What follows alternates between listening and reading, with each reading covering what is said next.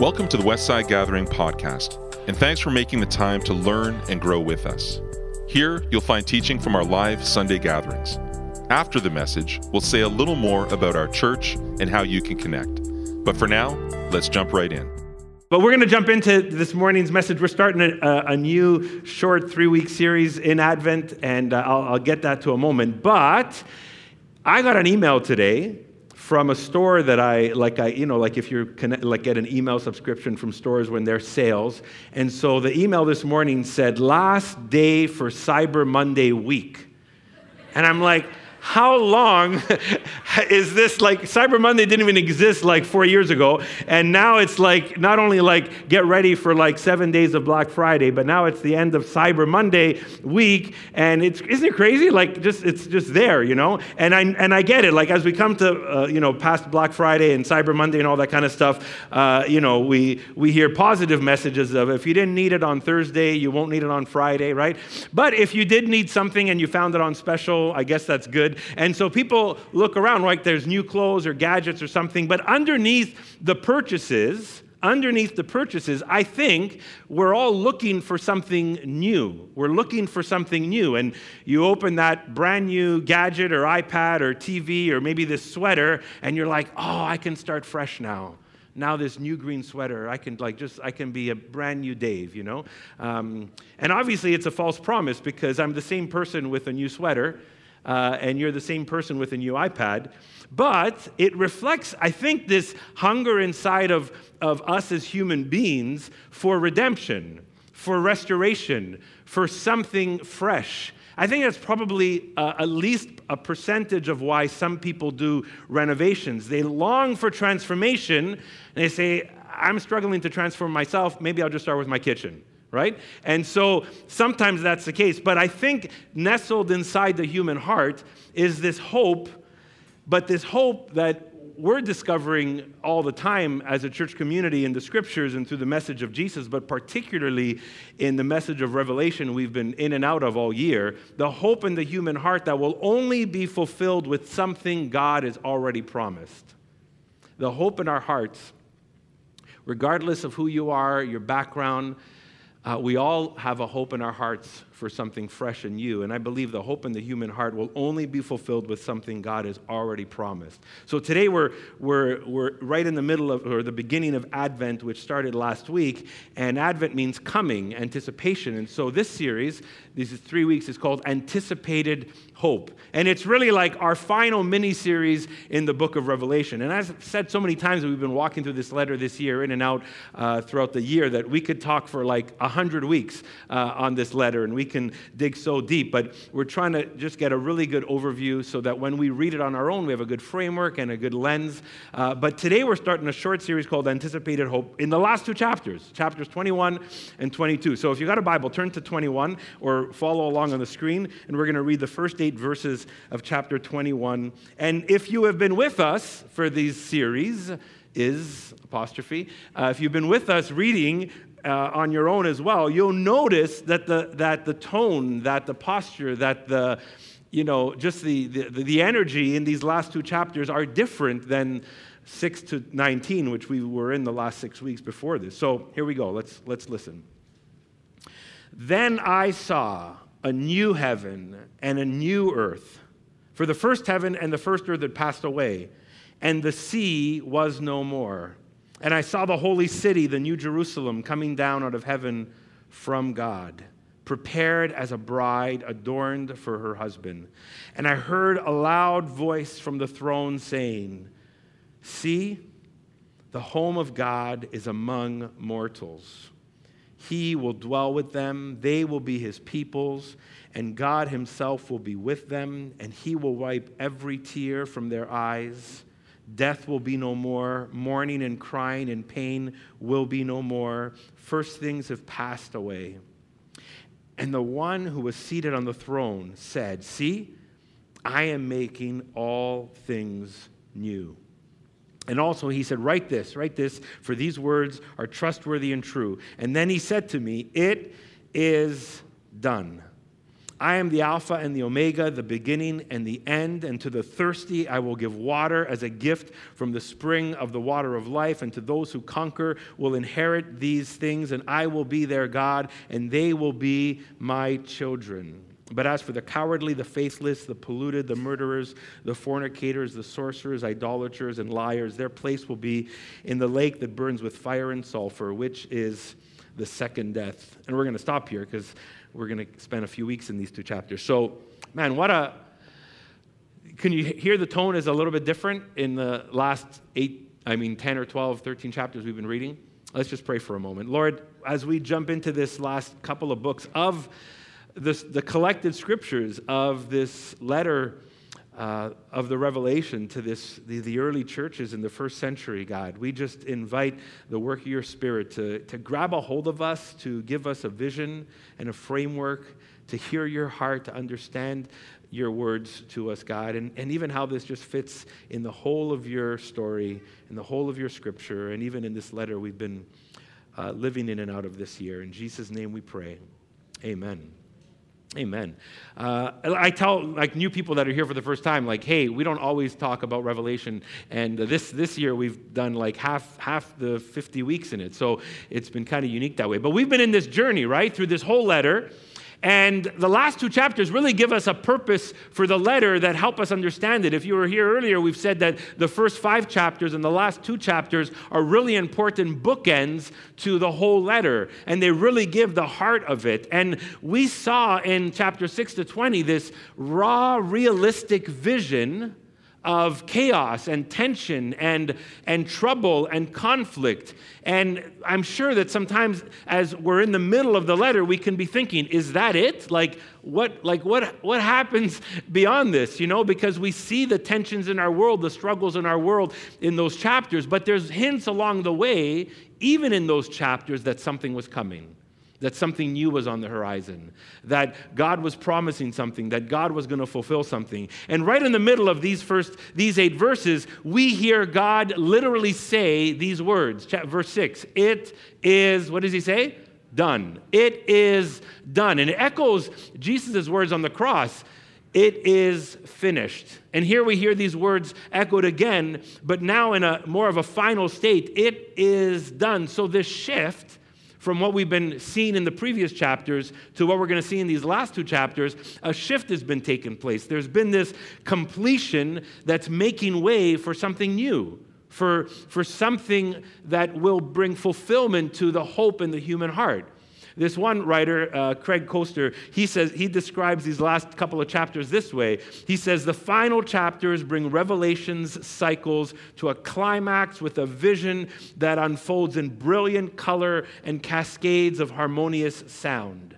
The dissonant echoes of conflict and judgment give way to majestic choruses of hope. I love that. So we're ready as we enter this, these last two chapters, we're ready for a new beginning. We're ready for the fulfillment of hope. And, and I mean, it, you know what? There's so many stories uh, written throughout history, so many movies that have been, um, you know, directed that you can, you can feel the hunger for that, you know? Every trilogy or maybe six movies like Star Wars or this or this or that, there's always part of the story is like, when's the hope coming? When's the new beginning coming? Oh, I see this end, but where's the new beginning? Where's, where's the next? And there's that hunger there. And, and here in these few verses, just in this part, we see the word new written four times new heaven, new earth, new Jerusalem. And then that final one where we hear God's voice I am making all things new. And the heart of that is this renewal of all things, the renewal of all things. One writer, his name is Joe Mangina, he says that this is the great divine action of recreation. Of recreation. The God who created now recreates. The God who created now recreates in a sense. And, and you know, uh, there's often talk about the end of the age or this transition that, that God will bring about in, in like kind of images that, oh, everything is going to blow up and this is all the whole earth is going to dissolve into nothing and we've already looked at you know how the images in revelation are metaphors for the finality of evil and injustice. Sometimes also the images would make us think that God is preparing us uh, you know, a place for us or making us leave somewhere, go somewhere, some mansion in a sky or some different planet or some heavenly location. And what's interesting about the word new is that it really reflects a restoration. A, a, a, redemption, a renewal. That, that is not new to the Bible. Like if you read the whole scripture, there's always these themes of restoration and redemption and renewal. These have been biblical words throughout the scriptural story, and they always refer to God working with what is and then redeeming it and restoring it. Because as the world and humanity veered off course, this sense of, of brokenness, which, you know what, even if you're not a Christian and you're here, you're watching, you, you, you sense that. We know that often there's a brokenness in our relationship with, with God, with other people, with even the earth and the world around us. That's from early, early chapters of Genesis. We know there's a brokenness there, and this renovation project that God then engages in, that is the whole biblical story, is all about restoration. Sometimes we think, oh, God's going to throw everything out. And uh, if you've ever been in a rental project, I'm in, a, in, a, in one right now, and, and um, we had moved a couple of things, and this contractor working in our house had this pile of stuff that was going to be thrown out. So before they throw it out, I'm kind of looking for it, and I'm like, oh, no, no, no, don't throw this out. This is, this is all right. What are you doing? Because contractors, what do they care, right? They're just like, get, get this pile, get it out. I want to keep working. But I'm like, no, this is for my closet, and I think I still need it, right? Or this is for something else. And I'm like, wait, wait, wait. So in my mind, I'm like, this piece can be restored. I get it, some stuff needs to go, there's a finality to it, but this piece can be restored. And in fact, the word new in Revelation, even in the original, has more of a sense of renovation than starting from scratch. It's more of a sense of being renovated, restored, than starting from scratch. It's more about transformation than annihilation. Sure, some things are destroyed, there's a finality to them but not all things. And how do we know that? Well, the things that are destroyed in chapters 19 to 20, we read a couple of weeks ago, they're no longer in the last two chapters. We don't read about Satan, the beast, the false prophet, death, Hades, the systems of the world that have been co opted by this influence, uh, people who have just, you know, completely, completely resisted uh, God and God's kingdom. There's an absence of those in these chapters that we're reading. They're no longer here another thing that helps me understand this is in verse 1 and 4, it says that the first heaven and the first earth have passed away, but they're not destroyed. Or these things have passed away. In other words, the way they function will no longer function in this way. And it's interesting that John uses the word passed away rather than the word destroyed, like he does in chapters 19 and 20. And so there's this sense here that passed away does not mean destruction. Heaven and earth are not destroyed, but when you look at heaven and earth as the systems, if there's been corrupted systems in our world or the way things are being done, those will be gone. Those are passed away. Any hint of what brought damage to creation or humanity is gone. It's passed away, but not the actual creation. And why do we know that? We know that, one, because God created the world. But even in Romans 8, and I just, I just want to read this, I'm not going to expand on it. I just want you to hear these words from Paul that already saw this, already sensed this in God's heart. It's, it's Romans chapter 8, verse 18. And listen to this. He says, I consider that the sufferings of this present time are not worth comparing with the glory about to be revealed to us. For the creation waits with eager longing for the revealing of the children of God. In other words, this revealing of when God's people will come into a resurrected state. For the creation was subjected to futility, not of its own will, but of the will of the one who subjected it, subjected it, in hope that the creation itself will be what? Set free not destroyed and started from scratch, set free from its bondage to decay and will obtain the freedom of the glory of the children of God. And we know that the whole creation has been groaning in labor pains until now. And not only creation, but we ourselves who have the first fruits of the Spirit, we groan inwardly while we wait for adoption, the redemption of our bodies. That's a hint that redemption is not destruction, it's restoration. Even Jesus' resurrection is a glimpse, right? After his resurrection, he's hanging around with his disciples, making fish on the sea, chatting with them. But this is his resurrected body. Same face, same body, same Jesus, but a resurrected Jesus. And the scriptures say we will one day be like him when we see him. So we too will have a resurrected uh, uh body. So his rec- resurrected body was transformed, not destroyed. You too in Christ will be resurrected. Joe Mangina says it this way He says, God does not do violence to the created world in order to be with his people. Thomas Aquinas said, Grace does not destroy nature, it perfects it. And that's why here we see something that is no longer in the, vi- in the images in Revelation. It says, in the new creation, there's no more sea.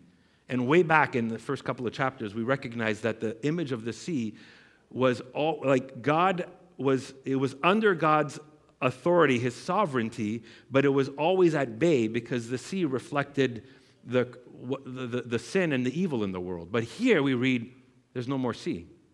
Anything dark, sinful, corrupt, and just is no longer in sight. It is done. And it's passed away.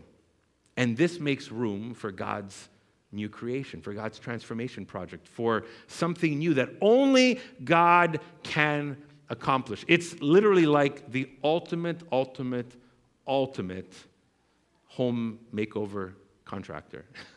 ultimate. And so these two words, I think, that are going to be helpful for us as we think about these last two chapters, but particularly these few verses. The first word is newness. There's a newness to what we read here. And the first new is a new heaven and a new earth. Now, we can, we can try to articulate that and make it so particular as like, well, where is heaven, where is earth, and all this. But in a, in a, in a nutshell, that, that phrase means everything that you and I can possibly imagine, everything encompassed in what heaven and earth represent, will be transformed for a new beginning into eternity that everything will be working in a way that is no longer affected by sin, by Satan's corruption, by the beast, by the false prophet, by death. And the key to this transformation, to this newness, we're going to get to like a better thought about that next week, but it's this it's new, the New Jerusalem. We read that and we're like, oh, this New Jerusalem is coming down.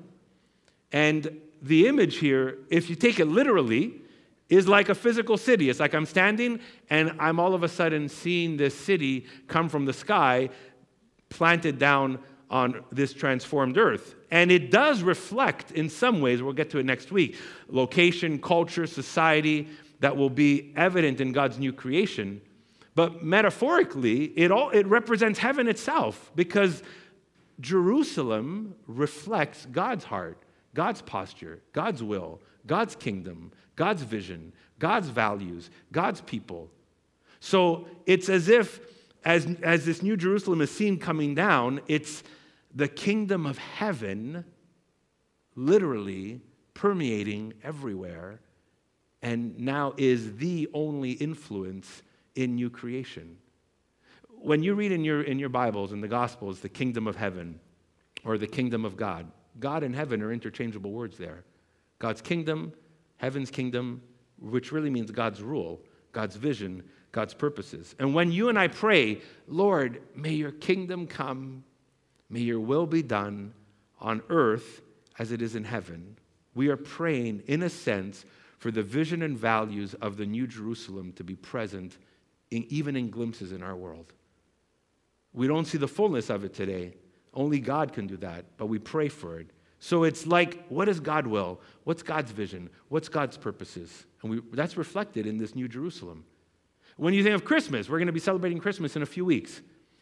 And um, at Christmas, or what Christmas represents, is God's kingdom breaking into our world. God sent his son into our world. God's kingdom, the kingdom of heaven, broke into our world. So his life and his power, all reflected in God's world. New creation is just the fulfillment of that.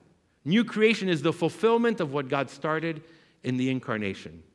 And when we think of the New Jerusalem coming down, we'll go back to chapter 11, verse 15. If you remember, you know, you won't remember it by, by chapter and verse. I don't even remember chapter and verses, but this is what it says. I'll just tell you what it says. The kingdom of this world will become the kingdom of our God. The kingdom of this world will become the kingdom of our God. So, over the last few years, you will, if you've been around, you've heard me always seed the idea of what's heaven and earth, that it's not earth and heaven, but it's earth and heaven. Our space, God's space. And we pray that what happens in God's space or God's will would, would, would influence us here, right? And when Jesus rose from the dead, he went from our space to God's space. And when we pray that God's heaven and God's kingdom would rule and reign, it's His space breaking into our space. So I, I put like a couple of circles on the screen, and don't mind uh, the placement of the words. They got messed up in the, trans- in the transfer year. So uh, heaven's supposed to be on the left, earth is on the right. So I want you to imagine heaven and earth kind of like kind of existing at the same time. And, uh, and when, you, when you think about that for a moment, that, that's really important because heaven and earth give you a sense of, um, you know, this, this idea that, that our space and God's space exists. When Jesus came to earth, when Jesus was born, and then the later result of the Holy Spirit being poured out, heaven overlapped earth a little bit. God's kingdom broke into our world. Jesus became flesh and dwelt among us. The Holy Spirit was filling and working through people. So we saw part, glimpses of heaven, glimpses of God's kingdom at work, doing stuff. Even things like healing and restoration and people's lives being transformed and, and renewed hope. And so while these two you know, realms exist at the same time, at that moment, heaven started to break into earth. But what new creation is, and it's the next slide, it's there's a marriage of heaven and earth. Heaven overtakes earth not overtakes it in a way that it conquers it, but now those two realms exist at the same time, in the same way. And that's why God's rule and reign is unrestricted. It's no longer just breaking in, it's like, boom, heaven and earth exist at the same time together, this marriage of heaven and earth. And that affects everything. And that's why John could hear God's word tell him, listen, I'm making all things new. And the full newness is only possible because heaven and earth are married. And that's why we had read in Romans chapter 8 that idea of, of, what, of what's taking place there. John's vision helps us to see how big and beautiful and powerful new really is. John hears directly. This is the first time in the whole letter of Revelation. John hears words from heaven, hears words from the throne room, hears words from angels, hear, hears what the elders in, in, in the heavenly realm are doing. But in this moment, did you catch it? In this moment, it's amazing and verse 5 And the one who was seated on the throne said, See, I am making all things new.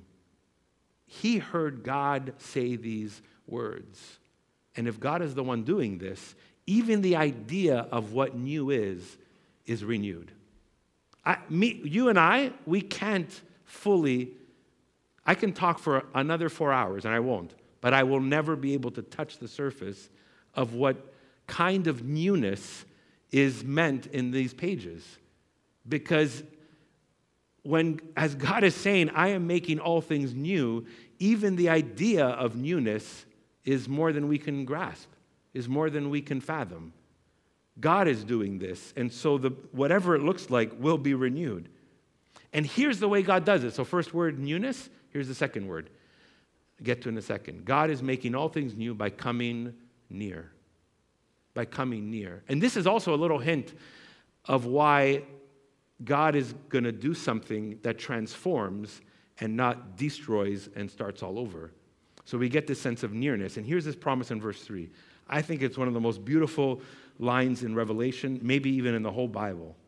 And I heard a loud voice from the throne saying, See, the home of God is among mortals, among mortals. He will dwell with them.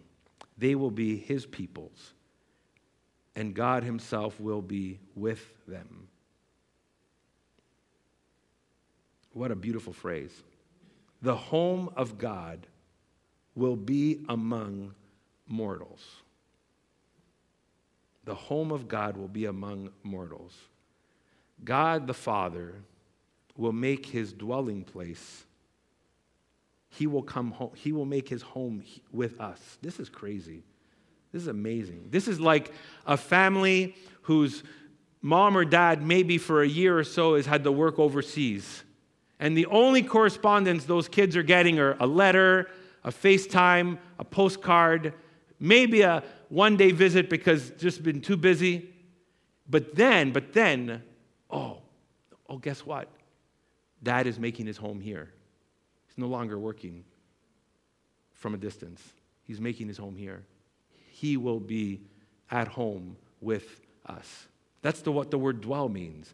The word dwelling is this sense of God literally being present with us. And it's, this, it's another sign that eternity isn't another location, but that it's right here.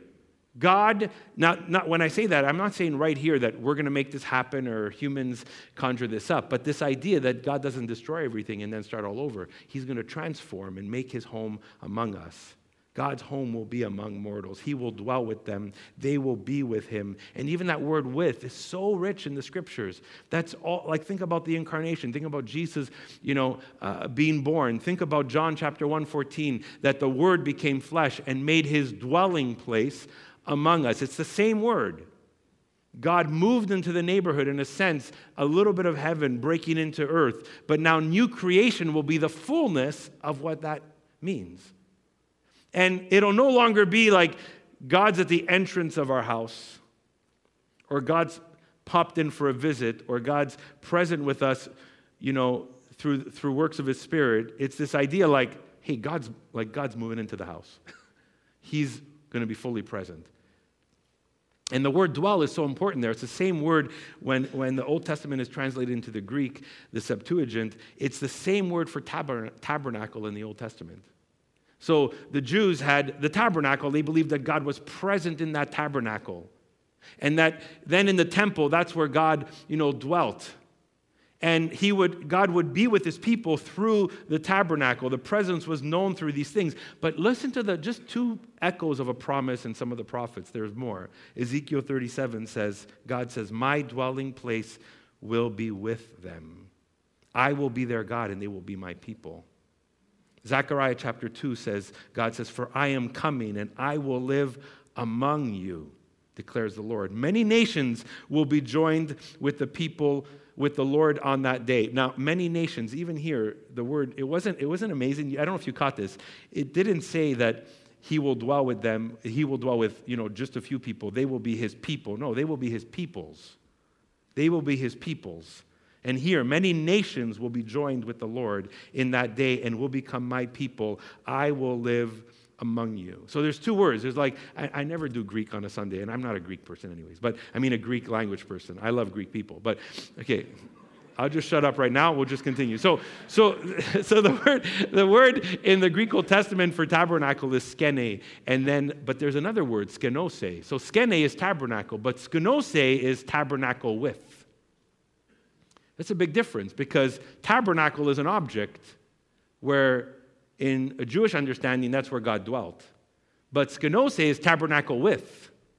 So it's not God's going to dwell here while we're over here, that we can only find God here. No, God is tabernacling with us. He is present with us. He dwells with us. And this is this is like the culmination of the whole story in the scriptures. God will tabernacle with his creation. This is nearness at its utmost, you know, beauty. And I wrote this on the screen so we can get this. The God of the new is coming near, and God coming near makes everything new. So the God of the new, the God of the God who's going to make everything new, he, he's coming near. When God comes near, he makes everything new. There's like two, two things going on. What's most new about new creation is that God's presence will be existent without restriction. Without restriction. God's presence will be unrestricted, ever present, permeating every inch of our world, every inch of our cosmos. Isn't that amazing? Every inch of our world. I love that. But here's the beautiful thing for you and me as we think about this new beginning. Here's how personal it is. Did you catch verse 4 in, in what was heard from the throne? Verse 4 says, He will wipe every tear from their eyes. He will wipe every tear from their eyes. This was already promised in chapter 7. He will wipe every tear from their eyes. Death will be no more. Mourning and crying and pain will be no more, for the first things have passed away. In other words, the things that, that allowed for or influenced or created death and mourning and crying and pain, they will have passed away. But I love that first line He will wipe every tear from their eyes. If you could just imagine a little boy or a little girl with tears coming down their cheeks, and their father comes close to them, and their father just kind of kneels down beside them. And, and, and then as he kneels down beside them, he sees, he literally sees the tear come out of their eye and drip down their cheek. And so in that moment, the father's present, and this child knows that, that he's there, and this child knows that he sees them, and that he hears them, and that he knows them. And then you could just imagine the father's hand, not just seeing the tears, but then coming super close in the most gentlest way, maybe just with the tip of his thumb, he just kind of wipes away that tear. That's how personal that is. That God will wipe every tear away. That's such a beautiful personal phrase. This is how close God will be in new creation. This is the image that John wants us to see of what it means when things are made all new and God comes near. And one of the overflows of that is verse 6, where he says, I'm the Alpha and the Omega, the beginning and the end, and to the thirsty I will give water as a gift from the spring of the water of life.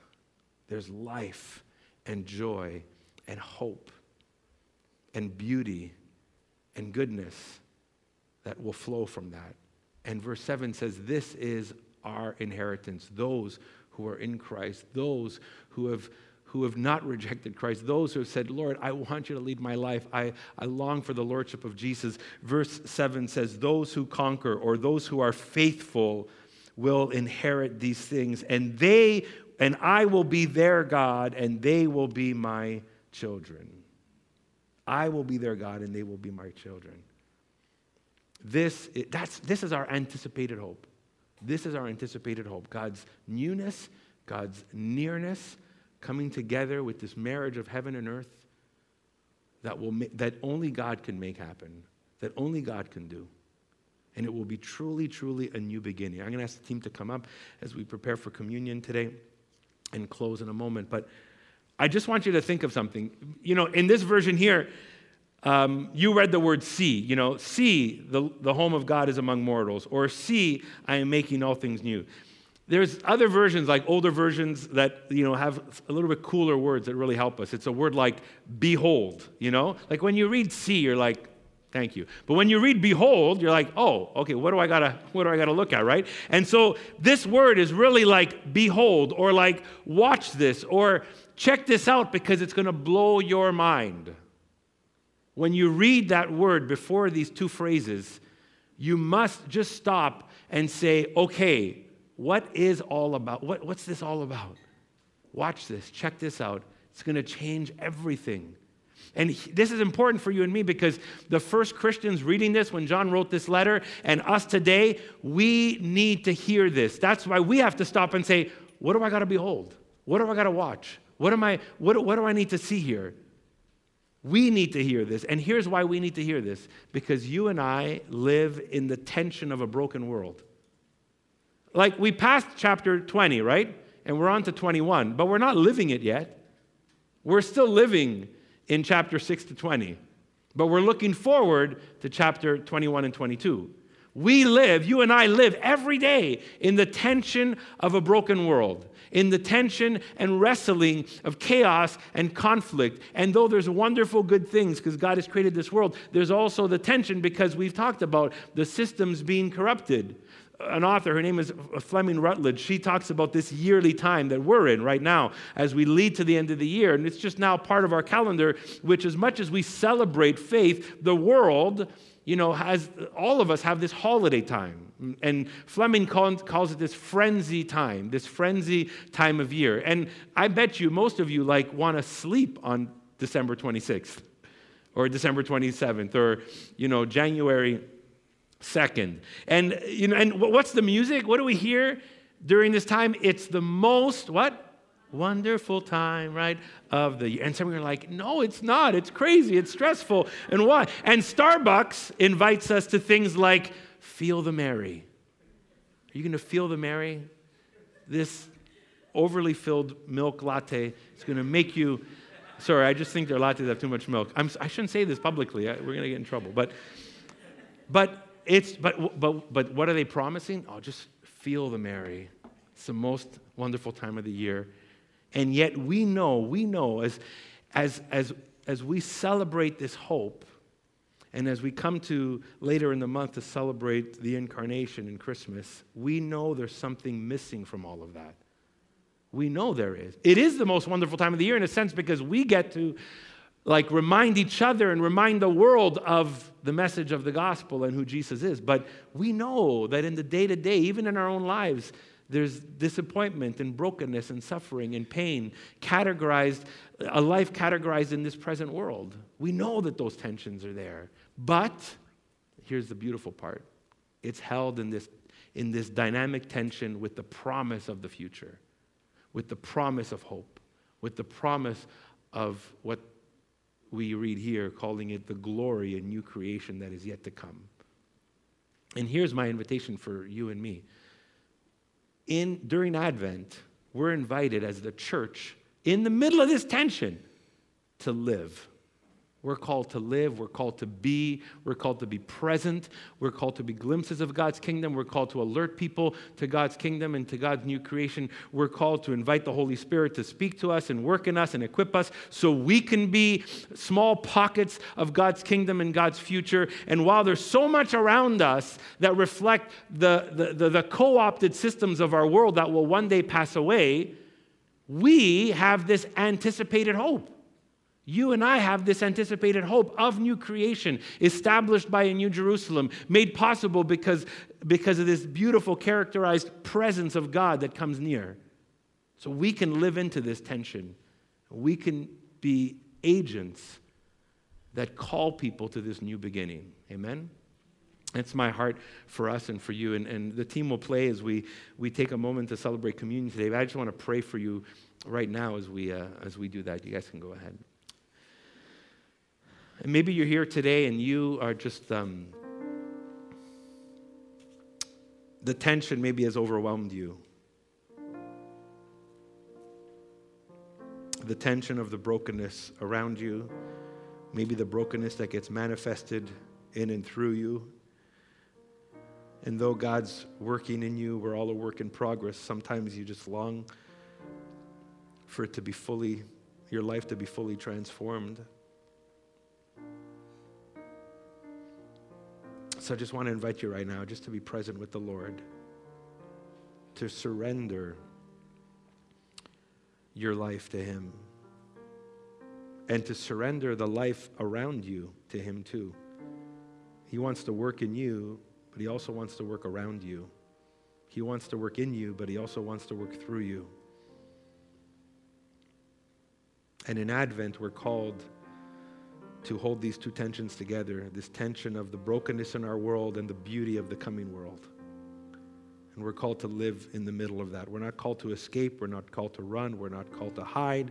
We're not called to, um, you know, to just hunker down and, and wait and do nothing. We're called to wait with anticipation, with hope, but also as God's living in local presence in our world.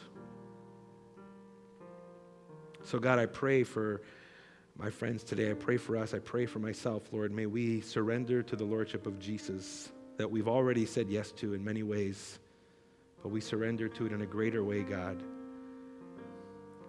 as you lead us to be your living and local presence, but also to experience your presence in the middle of the tensions in our world as we wait for the fullness of it in new creation. And I pray for some today that are just longing for this and have not made a step forward into truly trusting you with their life. I pray that even right now, God, through the prompting of your, your heart, your spirit in them, Lord, would they respond to your invitation to know you and allow you to lead their lives so they might come to know the beauty and grace that you long for them, the redemption and restoration. And God, for each of us that need that in greater measure today, or each of us, God, that are called to reflect this in our world. And I pray, Lord, even this week, even this week, as this, this next month might be a, a month of, um, of uh, frenzy. um, yeah, may we truly know your heart and your presence and reflect it in our ways.